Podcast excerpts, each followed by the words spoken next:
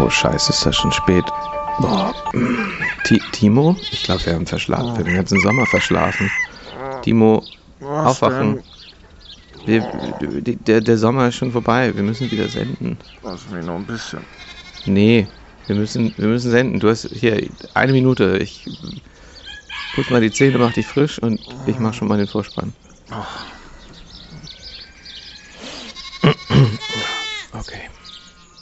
Heute bei Das Gleiche in Grün Matthias Kager von Node Energy und Markus Wieser von der Geistgruppe. Das ist ein Stück weit auch Hürden aus dem Weg räumen, damit das auch in anderen Segmenten dann quasi fliegen kann. Und da ist halt die Logistikbranche von der Wirtschaftlichkeit der Einzelprojekte her prädestiniert, um auch voranzuschreiten.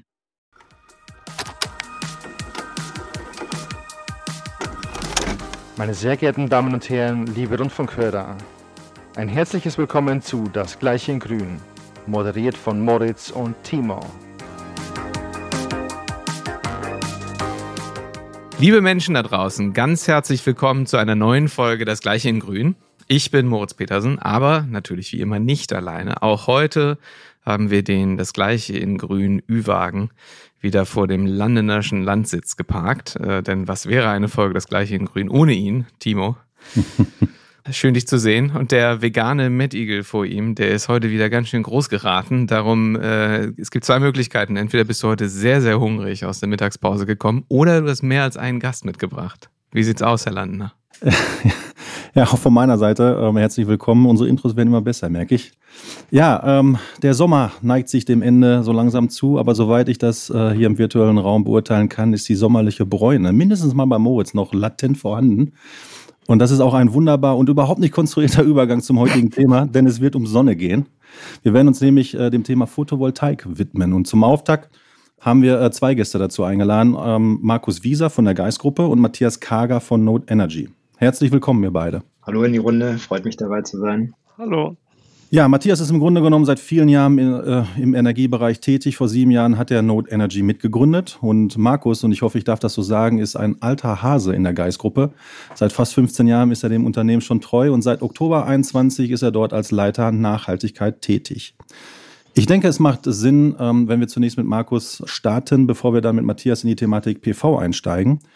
Markus, kannst du uns in Kürze mal näher bringen, was die Geistgruppe so macht und was deine Rolle innerhalb der Organisation ist und ja, auch mit welchen Themen ihr euch abseits Photovoltaik beschäftigt, wenn es um Nachhaltigkeit geht? Ja, gerne. Wir sind als Geistgruppe klassischer Full-Service-Logistikanbieter von klassischen Lkw-Transporten über Luft- und Seefracht bis hin zu Kontraktlogistikprojekten bieten wir da eigentlich die komplette Palette an Logistikdienstleistungen an und haben insofern auch sehr, sehr viele Themen, was das Thema Nachhaltigkeit angeht. Wir haben eine Menge Immobilien, in der wir großen Wert auf das Thema Energieeffizienz legen. Wir haben mit über 450 eigenen Lkw auch ein sehr großes Thema, was die Energieeffizienz im Fuhrpark angeht. Ähm, kämpfen jetzt natürlich auch mit Themen, Themen Elektrifizierung der Lkw-Flotte. Wir denken über HVO nach. Wir sind da im Bereich Wasserstoff aktiv und wollen da jetzt die Dinge entsprechend auch voranbringen. Und ja, insofern sehr weites Feld bei mir. Ähm, Im Bereich der Technik und auch das Thema Photovoltaik wird für uns jetzt immer wichtiger, sind da auch schon seit sehr, sehr vielen Jahren im Unternehmen in der Planung, die Anlagen jetzt aufs Dach zu bringen. Und das ist eben leider nicht so einfach, dass man die Anlage nur bestellt und zack, ähm, wird die dann aufs Dach geschraubt. Da gibt es ganz schön viele Hürden, nicht nur auf der technischen Seite, sondern auch auf ja, der kaufmännischen Seite letztendlich. Und ja, da freue ich mich, dass wir uns heute mal zu dem Thema austauschen können. Genau, und ich nehme jetzt auch den Ball mal direkt auf und gebe den weiter an Matthias. Matthias, äh, ich denke, was die Geistgruppe macht, das ist relativ in der Logistikwelt zumindest bekannt. Ist äh, kein unbekanntes Blatt. Kannst du uns vielleicht zunächst mal erklären, was äh, Node Energy ist, warum du Node Energy mitgegründet hast und vielleicht auch noch zusätzlich darauf eingehen auf die Thematik, die wir in der gesamten Logistikwelt haben, also die Fläche, die eigentlich zur Verfügung steht auf den Dächern, also wie groß das Potenzial ist von, von Photovoltaik? Mhm. Ja, sehr gerne. Also ich bin Geschäftsführer und Gründer, Mitgründer bei der Node Energy. Wir sind ein Softwareunternehmen mit Sitz in Frankfurt. Ähm, insgesamt beschäftigen wir 80 Leute, ein Großteil natürlich Softwareentwickler, aber ansonsten eben alles auch Energiespezialisten. Wir haben es uns zur Aufgabe gemacht, äh, Betreiber von Wind- und Solaranlagen zu befähigen, ähm, neue Geschäftsmodelle umzusetzen, weil wir halt eben äh, von vor einigen Jahren schon den Trend erkannt haben, dass die Erneuerbaren von der Seitenlinie ins Zentrum des Energiesystems eben rücken. Und wenn sie dies tun, ähm, wird es halt auch nicht mehr funktionieren, dass ein Anlagenbetreiber lediglich eine staatlich subventionierte Einspeisevergütung kassieren wird, sondern erneuerbare Energienanlagen werden halt eben eine echte Rolle im Energiemarkt übernehmen müssen. Und da viele Anlagen eben von Unternehmen betrieben werden, die jetzt nicht klassische Energiekonzerne oder Stadtwerke sind, braucht es eben ein digitales Schmiermittel, sage ich mal, um diese Geschäftsprozesse dann eben auch erfolgreich umsetzen zu können. Und genau hier setzen wir an. Also insgesamt Vertrauen deutschlandweit Betreiber von über 12.000 größeren Solar- und Windkraftanlagen auf unsere Software, um regulatorische Meldepflichten und äh, energiewirtschaftliche Geschäftsprozesse abwickeln zu können. Unsere Kunden sind ähm, ganz unterschiedlicher Art. Das sind größere unabhängige Anlagenbetreiber, die äh, viele Windparks im Portfolio haben, aber auch Bürgerenergiegenossenschaften, die nur eine einzelne Anlage betreiben und halt eben auch immer mehr ähm, Unternehmen aus der Immobilienbranche oder aus der Logistikbranche, die gemerkt haben, dass auf ihren Dachflächen ein riesiges Potenzial besteht, Strom, Grünstrom zu erzeugen, der halt sinnvollerweise auch vor Ort genutzt werden kann und zukünftig wahrscheinlich auch immer mehr genutzt werden muss. Und ähm, wenn immer man quasi so eine Anlage sich aufs Dach baut, muss man halt eben zwangsläufig plötzlich sich mit Themen auseinandersetzen, die äh, oftmals wenig mit dem äh, ange angestandenen Kerngeschäft zu tun haben. Und äh, hier sehen wir uns quasi als Befähiger. Unsere Software hilft dabei, diese Geschäftsmodelle ganz einfach umzusetzen und äh, nicht nur Nachhaltigkeitsziele, sondern eben auch wirtschaftliche Ziele mithilfe dieser Anlagen zu erzielen. Und gerade die Logistikbranche ist halt ein schlafender Riese, was die Potenziale anbetrifft. Ähm, ich habe gerade in dem Zusammenhang vor ein paar Tagen eine Statistik äh, gesehen, die ermittelt hat, dass deutschlandweit rund 38.000 Gebäude mit einer jeweils Einzeldachfläche von 5000 Quadratmeter oder mehr äh, stehen. Und die allermeisten dieser Dachflächen sind halt eben heute nicht mit einer Solaranlage bestückt. Und zumindestens die Anlage, äh, die Gebäude, die neu gebaut werden, sollten halt von vornherein eigentlich gleich äh, mit einer Solaranlage ausgestattet werden, um auch die Ausbauziele, die wir äh, in Deutschland eben verfolgen, was Photovoltaik anbetrifft, auch erfüllen zu können.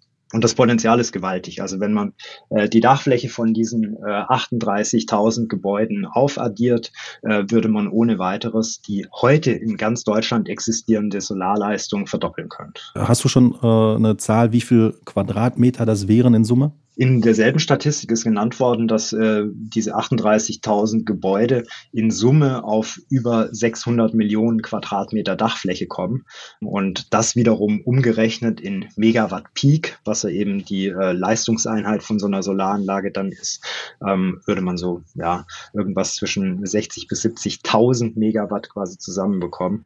Das ist schon Wort und ein gar nicht so unerheblicher Teil dessen, was Deutschland insgesamt an Ausbau von erneuerbaren Energien bis 2030 schaffen möchte. Okay, dann äh, möchte ich jetzt gerne mal den Ball rüberspielen zu Markus. Ähm, wenn wir diese Potenziale hören, wir hatten auch schon mal selber eine Folge aufgenommen, damals mit Janine Zimmermann von Dresden Sommer, wo wir da uns über, ja, ich sag mal, ein wenig mokiert haben, wenn man so die Autobahn langfährt, die ganzen Logistikimmobilien, die, die, die man dort sieht, warum da keine Photovoltaik auf dem Dach ist. Wenn man diese Potenziale hört, jetzt aus deiner Sicht, gar nicht mal jetzt als Repräsentant der Geistgruppe, sondern erstmal generell, warum ist das so, dass äh, in, der, in der Logistikwelt diese Fläche noch sehr ungenutzt scheint, äh, zumindest jetzt der Observation nach, wenn man äh, an Autobahnen langfährt? Also ich gehe mal schwer davon aus, dass man sich in der Logistikbranche hauptsächlich aufs Kerngeschäft erstmal fokussiert hat und deswegen diese Energie- und Nachhaltigkeitsthemen noch gar nicht so wirklich auf dem Fokus waren. Ich muss da ehrlich gestehen, dass wir da vor einigen Jahren ähm, auch noch nicht so tief in dem Thema drin waren. Da haben wir uns selber erstmal um Effizienz im Fuhrpark gekümmert. Da haben wir uns um Effizienz in der Immobilie vorwiegend drum gekümmert.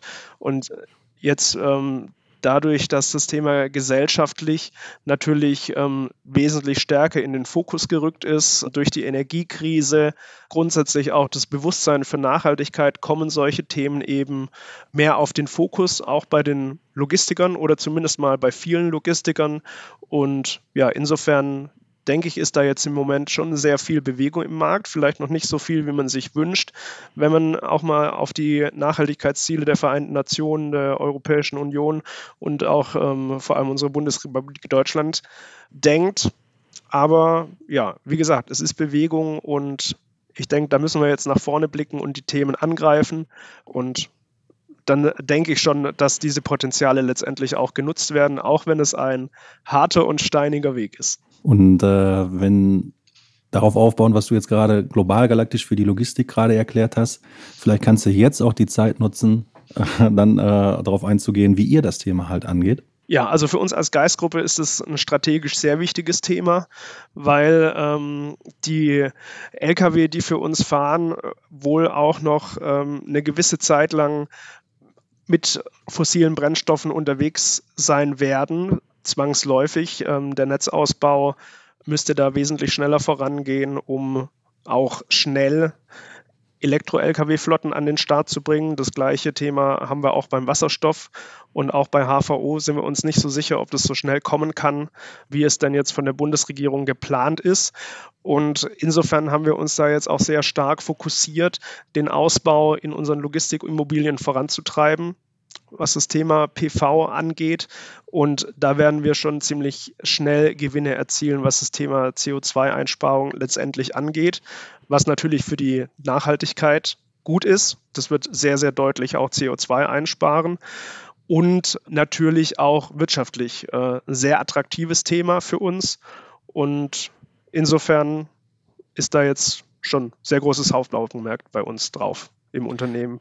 Magst du uns vielleicht einmal so den grundsätzlichen Prozess äh, erklären, wie das, ihr habt ja einige Dächer, äh, davon sind manche schon bedeckt, viele auch wahrscheinlich noch nicht. Also ihr seid im Prozess. Und wir sitzen jetzt hier mit einem äh, Softwareanbieter, weil Software offensichtlich ein, ein Problem dabei ist. Äh, das wäre jetzt so aus meiner naiven Perspektive nicht das Erste, woran ich denken würde, dass da braucht man auf jeden Fall mal eine Software, sondern erstmal PV-Module und so weiter. Also wie ist der Prozess von, ihr sagt, dieses Dach bis äh, es ist angeschlossen und läuft? Ja, also für uns war natürlich ein wichtiges Entscheidungskriterium, wo hat Photovoltaik den größten Effekt. Und insofern war unsere Zentrale in Bad Neustadt letztendlich auch eines der prädestiniertesten Objekte, um mit Photovoltaik anzufangen weil wir dort letztendlich sehr viele Verbraucher haben. Wir haben unsere zentrale IT dort, wir haben sehr viele Zentralfunktionen dort, wir haben eine sehr große Logistikimmobilie auch dort und insofern war es naheliegend für uns dann auch dort letztendlich gezielt draufzugehen auf das Projekt. Und das Thema Software, das kam bei uns eigentlich auch sehr spät erst mit dazu, weil in der Anlagenplanung dann eben auch auf, aufkam, was können wir denn selbst verbrauchen? Wie groß muss letztendlich der Speicher sein? Wie viel Strom werden wir perspektivisch brauchen durch den Ausbau von Elektromobilität, sowohl im Pkw-Bereich als auch im Lkw-Bereich? Wie viel Energie können wir noch einsparen durch Effizienz? Programme, wobei man mittlerweile sagen muss, da sind wir in Bad Neustadt mittlerweile wirklich super aufgestellt, was das Thema Energieeffizienz angeht. Und ja, jetzt bleibt da trotzdem immer noch eine riesige Menge an Strom übrig, die wir nicht im 1 zu 1 Betrieb in der Niederlassung verbrauchen können. Aber wir haben viele andere Logistikimmobilien, wo wir jetzt auch gar nicht mal unbedingt der Besitzer der Immobilie sind, sondern dort über langfristige Mietverträge letztendlich eingemietet sind und der Energieverbrauch dort trotzdem relativ hoch ist. Und ja, ich habe da den Geschäftsführerkollegen von Matthias kennengelernt äh, auf einer BVL-Veranstaltung, den äh, Michael Blichmann. Und der hat einmal über dieses Konstrukt äh, PPA-Modell erzählt, wie man quasi untereinander im Unternehmen den Strom sich gegenseitig liefern kann. Und das war natürlich für uns ein super attraktives Modell, weil jeder, der heutzutage eine PV-Anlage betreibt, der weiß, Einsparung nach EEG-Umlage, das ist zwar erstmal ein sicheres Thema, weil sowas ist dann ja letztendlich auch auf eine sehr lange Laufzeit ausgerichtet und äh, man kann langfristig planen. Aber wenn ich das Ganze vergleiche, Einkaufspreis am Strom zu eigenerzeugter Energie, dann ist da schon relativ hohes Delta und dieses Potenzial wollten wir letztendlich nutzen. Und das war jetzt auch mal so die initiale Zündung, um mit Node Energy auch in, in Zusammenarbeit zu treten.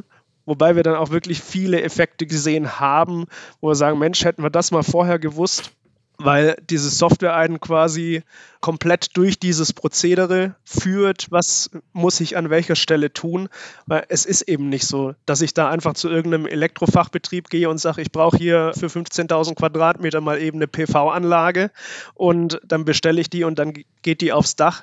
Das sind wirklich wahnsinnig viele Dinge, die man da beachten muss. Und wir sind jetzt eben bei Geis auch keine äh, Steuerfachexperten für Energierecht und diese ganzen Meldepflichten, die damit zusammenhängen. Anmeldung beim Hauptzollamt, Anmeldung beim lokalen Netzbetreiber und dieser ganze Stress, der da quasi noch mit dazu gehört. Und ja, die Node Energy macht es uns da schon relativ einfach und ja, da wird man glaub, ganz gut soweit durch den Prozess geführt und äh, passt jetzt eigentlich zu unserem Termin heute ganz gut. Wir sitzen morgen wieder zusammen und füllen da dann den nächsten Baustein aus und das läuft dann eigentlich relativ automatisiert. Also schön, dass es sowas gibt und ich sag mal, wenn wir das früher gewusst hätten, wären wir da vielleicht jetzt auch schon ein bisschen weiter, weil das wirklich sehr, sehr viele Hürden sind, die man da überspringen muss, bevor so eine Anlage dann letztendlich aufs Dach kann. Der perfekte Aufschlag für Matthias, jetzt nochmal genauer zu erklären, was ihr eigentlich tut, was, welche Probleme eure Software ganz konkret löst und warum andere vielleicht dann vor dem Projektieren damit äh, anfangen sollten. Ja, also man muss sich das im Grunde, also die Frage ist natürlich erstmal vollkommen berechtigt, wenn man von draußen drauf guckt, ja, wieso brauche ich jetzt als erstes hier einen Softwareanbieter? Ne? Ähm, aber äh, die Software hilft eben auf dem Weg von der Planung und Konzeptionsphase bis zum Betrieb die entsprechenden Weichen zu stellen, damit dann hinten raus möglichst lange Jahre ein reibungsloser und super effizienter Betrieb quasi eben auch möglich ist. Ähm, und hier äh, sind eben die Weichenstellungen, die man früh in der Planungs- und Projektphase stellen kann, am Ende ähm, ausschlaggebend für die äh, Betriebsphase hinten raus. Das fängt an bei der Dimensionierung der Anlage. Äh, es wissen die meisten, dass es äh, wirtschaftlich recht attraktiv ist, den Strom vom Dach direkt vor Ort quasi nutzen zu können, weil eben auch keine Durchleitung durchs öffentliche Netz stattfindet, müssen auch auf diesen Strom keine Netzentgelte bezahlt werden. Das ist schon mal ein großer wirtschaftlicher Vorteil gegenüber dem Strom, den man aus dem Netz bezieht.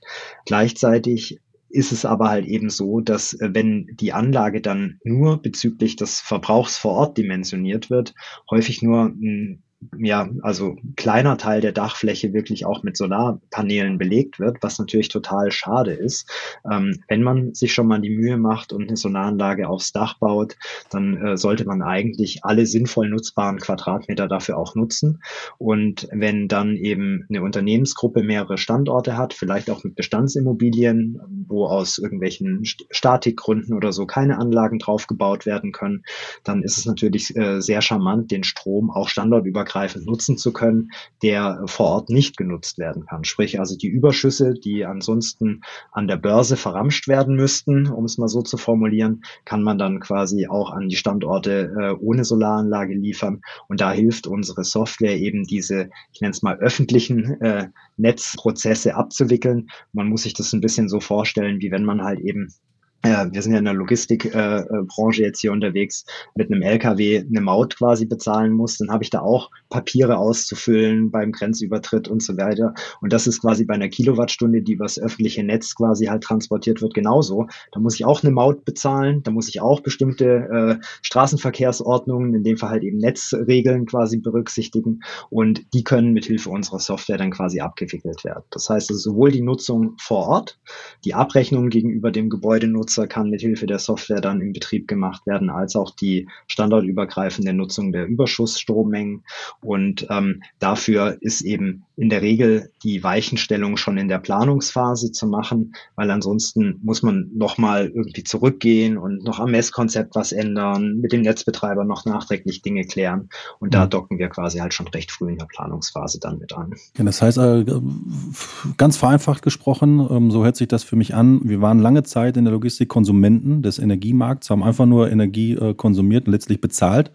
Und jetzt mit der, mit der Umstellung auf erneuerbare Energien und eben dessen, dass ich selber ein Betreiber dessen äh, werde, ähm, äh, ergeben sich ganz neue ja, auf der einen Seite Herausforderungen, aber auch Businessmöglichkeiten. Und ihr führt ein Stück weit auch mit Software gestützt die, die Interessenten, wie es jetzt die Geistgruppe ist, äh, durch diesen Prozess halt einfach durch, weil es neue, neue Felder halt einfach sind. Ne? Absolut. Und es ist also klar, Markus ist jetzt quasi bei Geist für die Nachhaltigkeit zuständig. Äh, es ist, denke ich mal, unstrittig, dass jede Kilowattstunde Solarstrom eben unter CO2-Gesichtspunkten besser ist als eine äh, Kilowattstunde, die aus dem Netz bezogen werden muss. Aber es ist halt auch unter wirtschaftlichen Gesichtspunkten einfach attraktiv, das zu machen. Und die Kombination aus Ökologie und Ökonomie, die ist eigentlich in wenigen Gebäudetypen Typen so äh, ausgeprägt wie halt in der Logistikimmobilie. Man hat sehr große Dachflächen, man hat in der Regel ähm, eben auch wenig Aufbauten auf den Dachflächen obendrauf, so dass quasi auch äh, eine gute Ausnutzung der Dachflächen nötig, äh, möglich ist. Man hat in der Regel auch ja, Verbräuche vor Ort, die zukünftig ja durch Stichwort Elektromobilität und so noch steigen werden. Ähm, das heißt, es sind alles sehr, sehr gute Voraussetzungen, um das umzusetzen, beispielsweise viel besser als in der Wohnungswirtschaft. Ähm, wenn ich mir hier jetzt irgendwie ein Mehrfamilienhaus anschaue, habe ich ähm, relativ fragmentierte Nutzerstruktur, viele kleine Wohnungen, ähm, eine ähm, Dachfläche, die nicht unbedingt ähm, dafür konzipiert ist, dass man da großflächig Solarpaneele drauf baut. Und das heißt, der Business Case von einem Mieterstromprojekt in der Wohnungswirtschaft ist unter viel schlechteren Voraussetzungen äh, oder es hat viel schlechtere Voraussetzungen als in der Logistikimmobilie. Und deshalb ist es äh, genau richtig, was die Geistgruppe da macht, nicht nur unter Nachhaltigkeitsgesichtspunkten, sondern halt auch unter äh, wirtschaftlichen Gesichtspunkten. Könnt ihr uns, jetzt habt ihr mehrfach schon beide gesagt, das ist eine wirtschaftlich äh, sinnvolle Sache. Und ich meine, das ist ja der Wunschcase, ne? dass irgendwas, was äh, auch effektiv besser ist äh, oder ökologischer, ähm, am Ende auch wirtschaftlich sinnvoller ist. Könnt ihr mal so konkret, so Durchschnittszahlen oder so uns geben für, was wäre dann, ähm, was ist, was kostet der Strom, wenn ich ihn aus dem Netz konsumiere, versus was bekomme ich, wenn ich ihn einspeise, was spare ich quasi, wenn ich ihn selbst verbrauche, ähm, wie funktioniert das mit dem äh, Übertragen an andere Standorte? Also ein bisschen quasi äh, Butter bei die Fische, wie wir in Hamburg sagen. Wie groß ist die Einsparung oder wor worüber reden wir? Das ist sehr schwierig, weil die Wirtschaftlichkeit je Objekt auch völlig unterschiedlich ist gerade in den Bestandsimmobilien ist es sehr komplex, erstmal so eine PV-Anlage aufs Dach zu bringen. Wir erarbeiten da im Rahmen des Themenkreises Logistikimmobilien von der BVL auch momentan ein Konzept, was man da letztendlich alles berücksichtigen muss, was die Fallstricke sind. Und da hängen schon sehr, sehr viele Investitionen dran. Modernisierung vom Dach, Ausbau des Trafos, Übergabestation für den Netzbetreiber. Also die Investitionen sind letztendlich nicht nur diese PV-Module und der Wechselrichter, sondern da gehört unter Umständen sehr, sehr viel mehr mit dazu. Und insofern verschiebt sich letztendlich dann auch die Wirtschaftlichkeit der Anlage. Und ja, auf der anderen Seite haben wir jetzt auch noch einen relativ volatilen Strommarkt. Insofern ist es auch schwierig, da ähm, jetzt ganz genaue Zahlen zu nennen. Aber ich denke, man kann schon sagen, dass sich so eine PV-Anlage binnen zehn Jahren spätestens bezahlt macht. Ja, und das ist konservativ gerechnet. Also ähm, ich würde mal so eine Bierdeckelrechnung wagen, auch wenn Markus natürlich vollkommen recht hat. Gerade jetzt in den letzten 18 Monaten mit Ukraine-Krieg, Energiekrise und so weiter, das waren schon äh, schwarze Schwäne, die da im Markt unterwegs waren und durchaus äh, außergewöhnliche Preise auch zum Teil hervorgebracht haben. Aber wenn man jetzt mal sagt, so 30 Cent die Kilowattstunde ist ein Strombezugspreis, der aktuell auch in dem abflachenden Preisniveau nach den äh, ersten Ausschlägen nach oben äh, durchaus nicht unrealistisch ist. Und wenn man jetzt mal die Stromerzeugungskosten aus einer größeren Solaranlage inklusive Investitionen und so weiter ähm, über 20 Jahre äh, Betriebshorizont quasi nimmt, ist man vielleicht so bei acht bis zehn Cent höchstens. Ne? Ähm, das ist auch ungefähr das Niveau, äh, was die Einspeisevergütung vom Gesetzgeber quasi noch hergibt, weil der Gesetzgeber ja auch prinzipiell quasi am Ausbau interessiert ist, wird im Moment schon noch gefördert, aber es wird halt auch darauf geachtet, dass man sich damit keine goldene Nase verdient. Ne? Es sollen ja keine Überrenditen quasi damit produziert werden.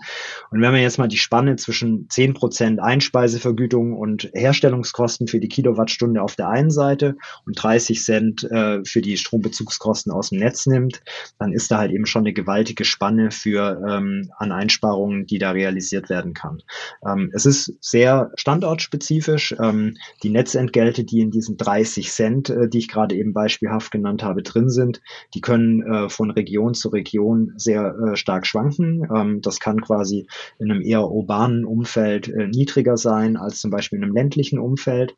Und ähm, das sind natürlich schon Treiber, die dann individuell den Case beeinflussen. Das kann man eben auch mit Hilfe unserer Software quasi bereits in der Planungsphase sehr präzise modellieren. Aber die ja, Amortisationsdauern der Anlagen sind in einem Fall, in dem ein relativ großer Teil des Stroms auch direkt vor Ort verbraucht werden kann, höchstens zehn Jahre, eher niedriger, ähm, aber das ist wirklich halt eben dann fall, fallspezifisch. Aber das ist mal so eine, so eine Bierdeckelrechnung, die eine Orientierung geben kann. Dann würde ich jetzt aber noch mal gerne zurückkommen auf die physischen Probleme dessen, also ähm, äh, auf, das, auf, die, das, auf das Lagerobjekt letztlich. Vielleicht auch dort nochmal in Richtung Markus gefragt, deine, deine Erfahrung jetzt nicht nur auch bei der Geistgruppe, sondern auch generell aus den Arbeitskreisen. Ähm, was sind die Challenges äh, bei den Logistikimmobilien? Klar, wir hatten gerade schon mal das Thema ähm, Alter beispielsweise einer Logistikimmobilie Immobilie. Ich muss sie ähm, äh, renovieren, auf Vordermann bringen, dass da überhaupt Photovoltaik auf dem Dach äh, darf, ähm, aufgrund von Statik, was auch immer. Aber äh, ja, äh, in Summe, welche, welche Challenges äh, äh, sind denn dort vorhanden, dass man nicht so einfach Photovoltaik auf dem Dach montieren kann? Ja, also Statik und Alter des Daches ähm, ist auf jeden Fall ein Thema. Mhm. Ähm, da haben wir auch sehr lange mit den Statikern jetzt dann äh, diskutiert, auf welche Dachfläche kann da letztendlich auch welches Modul haben uns dann auch teilweise für Leichtmodule entschieden, äh, um letztendlich maximale Flächenauslastung dann auch zu bekommen, äh, auf Kosten einer geringeren Stromausbeute letztendlich je Modul, aber das haben wir, glaube ich, ganz gut soweit hingekriegt. Nichtsdestotrotz ähm, müssen dann die Dächer eben trotzdem teilweise saniert werden. Da muss dann nochmal letztendlich eine Folie drüber. Das sind alles Kosten, die sind tatsächlich nicht ganz ohne. Und Deswegen wird es in Zukunft auch immer Dächer geben, die nicht mit PV belegt werden können, weil die Investitionen, die man da in ein neues Dach tätigen muss, einfach viel zu hoch sind letztendlich. Großer Punkt auch technische Anbindung. Gerade so bei den Trafos ähm, sind wir da letztendlich auch in den Bestandsimmobilien nicht ausreichend ausgestattet. Also die Standard-Logistik-Immobilie, die hat im Standard eben keinen Trafo mit dabei, der dann noch eine Megawatt-Peak-Anlage verträgt. Und gerade bei den Trafos sind jetzt die Lieferzeiten auch sehr, sehr lange. Und ja, ein riesiges Thema, und das erleben wir eben nicht nur im Bereich Photovoltaik, sondern auch in der Elektromobilität, sind die Netzbetreiber, die es da eben sehr schwer haben, weil in den letzten Jahren der Netzausbau in Deutschland einfach massiv vernachlässigt wurde und wir es da wirklich schwer haben, dann auch eine Anbindungszusage zu bekommen, wenn wir so eine PV-Anlage ans Netz bringen. Aber das sind alles Themen, die haben wir nicht nur in Deutschland, sondern die haben wir auch in unseren Immobilien in Zentralosteuropa. Die kämpfen da genau mit den gleichen Schwierigkeiten. Also kein deutsches Problem, sondern wahrscheinlich ein europäisches Problem. Und da müssen wir jetzt wirklich angreifen. Und ich sag mal so, wie es ist, an der PV-Anlage in Bad Neustadt, da kämpfen wir jetzt schon seit zwei Jahren dran und da kämpfen wir mit voller Energie. Das war wirklich Herzensprojekt aus unserer Geschäftsleitung, dass wir da in unserer Firmenzentrale eine schnelle und große Photovoltaikanlage an den Start bringen und insofern sowohl in unserer Bau- und Immobilienabteilung als auch in meiner Abteilung Hauptaugenmerk auf diesem Projekt und wir haben da echt alles reinge reingehängt, was geht, aber die Hürden sind einfach unglaublich groß. Ja, auch das Thema ähm, disruptive Lieferketten hat uns natürlich dann auch getroffen. PV-Module waren lange Zeit nicht lieferbar. Ähm, bei Trafos spricht man immer noch von einer Lieferzeit im Bereich 12 bis 18 Monate. Also da ist schon ziemlich viel unterwegs, was die Prozesse letztendlich bremst, aber Wir gehen jetzt in Bad Neustadt auch diesen Monat tatsächlich äh, mit der An äh, im September beginnen jetzt die Bauarbeiten und dann geht es wirklich los und da ist jetzt dann aber auch wirklich alles abgeklärt und die Anlage kann starten. Aber es war ein harter Kampf, ja. Also man muss da wirklich viel Ausdauer mitbringen, äh, um so ein Projekt zu realisieren in der Bestandsimmobilie. In unseren Neubauten, ähm, da bauen wir jetzt ohnehin mit Photovoltaikanlagen, da ist das alles kein Problem. Da kriegt man auch ziemlich schnell die Netzzusage. Gerade wenn man in solchen Situationen ist, dass die Kommune gesagt hat, bei uns wird nur noch mit PV gebaut, ja, dann hat man es da ziemlich einfacher. Dann kann man im Vorfeld schon den Trafo mit einplanen entsprechend. Man kann die Dachlast entsprechend äh, in der Bauphase schon bewerten. Also da ist es schon wirklich gut und ähm, da ist unsere Bau- und Immobilienabteilung auch echt super aufgestellt und bringt die Themen dann so an den Start in den Bestandsimmobilien klar. Da ist es ein harter Kampf, sowohl bei unseren Kollegen in Tschechien als auch hier bei uns in Deutschland. Matthias, für Bestandsimmobilien jetzt äh, jenseits des Falls von, von Markus und von Geis ist zwei Jahre so eine Projektierungszeit, die die durchschnittlich ist? Oder geht das auch mal schneller oder mal oder dauert es noch länger? Also natürlich äh, haben wir verstanden, das ist super fallabhängig, aber wir sind ja so bei dicken Daumen. Wie, wie sieht das da so aus? Früher ging das schneller und in Zukunft wird es wohl auch wieder schneller gehen. Es ist jetzt ähm, in der Tat durch die Lieferkettendisruption, wo halt eben ähm, dann einfach monatelang die Paneele im Containerhafen von Shanghai rumlagen, anstatt bei uns auf die Dächer zu kommen oder halt auch die Trafos quasi einfach nicht geliefert werden konnten da war das, äh, denke ich mal, schon so jetzt ein realistisches Zeitfenster, was du gerade genannt hast. Man kann das auch in sechs bis neun Monaten integriert quasi in ein Neubauprojekt quasi äh, hinbekommen. Äh, beim Bestand ist halt immer die Statikprüfung quasi noch etwas, was quasi vor, vorgeschaltet werden muss. Ein Thema, was quasi jenseits der Materialverfügbarkeit regelmäßig für Verzögerungen sorgen kann, ist halt einfach die Abstimmung mit dem Netzbetreiber. Ähm, und das ist quasi auch ähm, ein Thema, wo wir voll engagiert drin sind. Diese äh, bürokratischen Monster und Kleinstaaterei, die an der Stelle eben herrscht, aus dem Weg zu räumen. Das kann man auch äh, einem, ich sag mal, Branchenfremden eigentlich nicht zumuten. Sprich also, ein Logistikunternehmen wird sich einfach nicht in der Detailtiefe mit einem Netzbetreiber austauschen können darüber, was auch seine Rechte sind, was er quasi auch fordern darf. Und ähm, hier sehen wir uns so ein bisschen wie Gandalf der Zauberer aus Herr der Ringe. Wir äh, versuchen quasi die Gefährten äh, auf dem Weg zu begleiten. Und äh, wenn dann mal ein schlimmer Endgegner wie ein unwilliger Netzbetreiber kommt, dann steigen wir auch selbst in den Ring und äh, können dann halt eben da auch mit unserer Expertise äh, für eine entsprechende Beschleunigung quasi sorgen. Aber wichtig ist, dass das Thema von jemandem im Unternehmen geowned wird. Äh, das heißt, dass es wirklich auch einen Zuständigen gibt, so eine Abteilung wie beispielsweise das äh, Markus-Abteilung ähm, dann in Kooperation mit der mit der Bauabteilung eben halt eben äh, macht. Das ist nichts, was quasi von alleine passiert. Ich kann das quasi die Errichtung der Anlage kann ich natürlich outsourcen. Die, sagen wir mal, Guidance durch den Prozess äh, kann man mit unserer Hilfe dann äh, machen. Aber es ist schon wichtig, dass es auch einen echten Owner für so ein Thema dann im Unternehmen gibt. Ansonsten ähm, wird das Thema halt eben sich immer länger ziehen, als wenn es jemanden gibt, der es auch treibt. Gibt es denn dort auch äh, im, im Zuge des Föderalismus auch Abstimmungsbedarf? Also wenn ich jetzt Standorte in, in Hessen habe und in, in Berlin und was weiß ich wo, dass das einfach auch unterschiedliche, unterschiedliche Regularien halt einfach gibt, wo, wo ihr dann auch helfen könnt, diese unterschiedlichen Regularien auch ein Stück weit zu, zu verharmonisieren? Absolut, also ganz klar. Wir haben in Deutschland 800 verschiedene Netzbetreiber. Ähm, das heißt, es ist nicht nur ein Thema, was auf Bundeslandsebene 16 mal unterschiedlich sein kann, sondern es kann im Grenzfall 800 mal unterschiedlich sein. Und grundsätzlich müssen sich alle an dieselben Gesetze und Regeln halten, aber ähm, weil halt eben in der Vergangenheit die Anforderungen meistens nur von ein paar wenigen gestellt worden sind, hat man es dann halt oftmals nicht ganz so genau genommen oder man hat sich in, mit irgendwelchen bilateralen Absprachen Sprachen dann quasi geeinigt.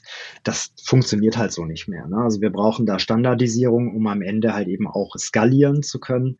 Und das sind quasi die politischen Kämpfe, die wir da auch äh, äh kämpfen, äh, im Sinne äh, einer möglichst effizienten Projektrealisierung auf Kundenseite, ähm, weil es einfach äh, nicht vermittelbar ist. Und ich meine, wir reden jetzt hier von Logistikimmobilien, wo wir Tausende von Quadratmeter Dachfläche mit erheblichen Verbräuchen unterm Dach quasi realisieren wollen. Die Bundesregierung möchte möchte ja eigentlich, dass auf jedem Mehrfamilienhaus quasi so eine Anlage steht.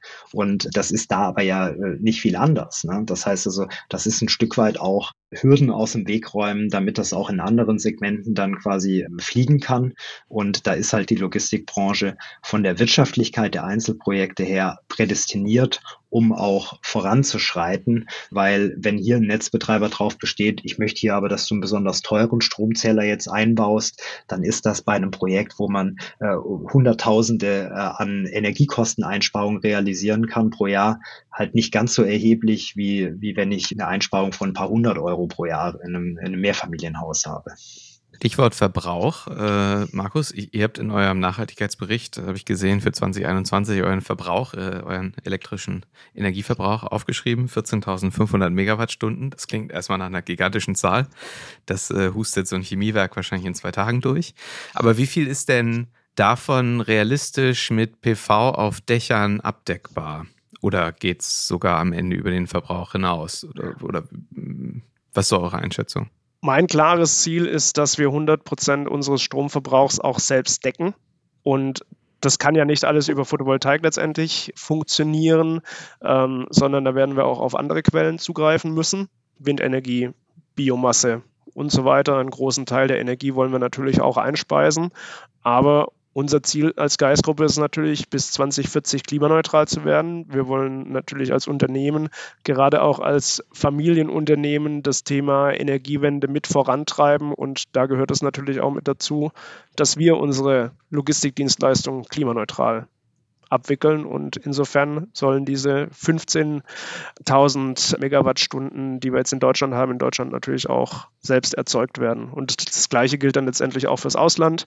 Unser neuer Nachhaltigkeitsbericht, der wird dann auch auf Group-Ebene sein. Da sind es nochmal ein paar Kilowattstunden mehr. Und insofern, da ist schon Potenzial, aber wir sind ja nicht nur in Deutschland am Thema erneuerbare Energien dran, sondern eben auch in den Auslandsgesellschaften. Moritz, wenn ich einhaken darf, bin ja hier heute der Bierdeckelrechner. Ne? Äh, also äh, 14.500 Megawattstunden, ähm, um diesen Energiebedarf übers Jahr hinweg aus Solaranlagen produzieren zu können, braucht man ungefähr 15 Megawatt Peak. Und ähm, um diese 15 Megawatt Peak quasi errichten zu können, brauche ich wiederum rund 90.000 Quadratmeter Dachfläche. Also das heißt, 90.000 Quadratmeter Dachfläche wird Markus jetzt besser sagen können, ob das in der Geistgruppe zu finden ist. Aber das wäre jetzt zumindest mal auf Jahresfrist quasi gesehen nötig, um die 14.500 Megawattstunden quasi erzeugen zu können.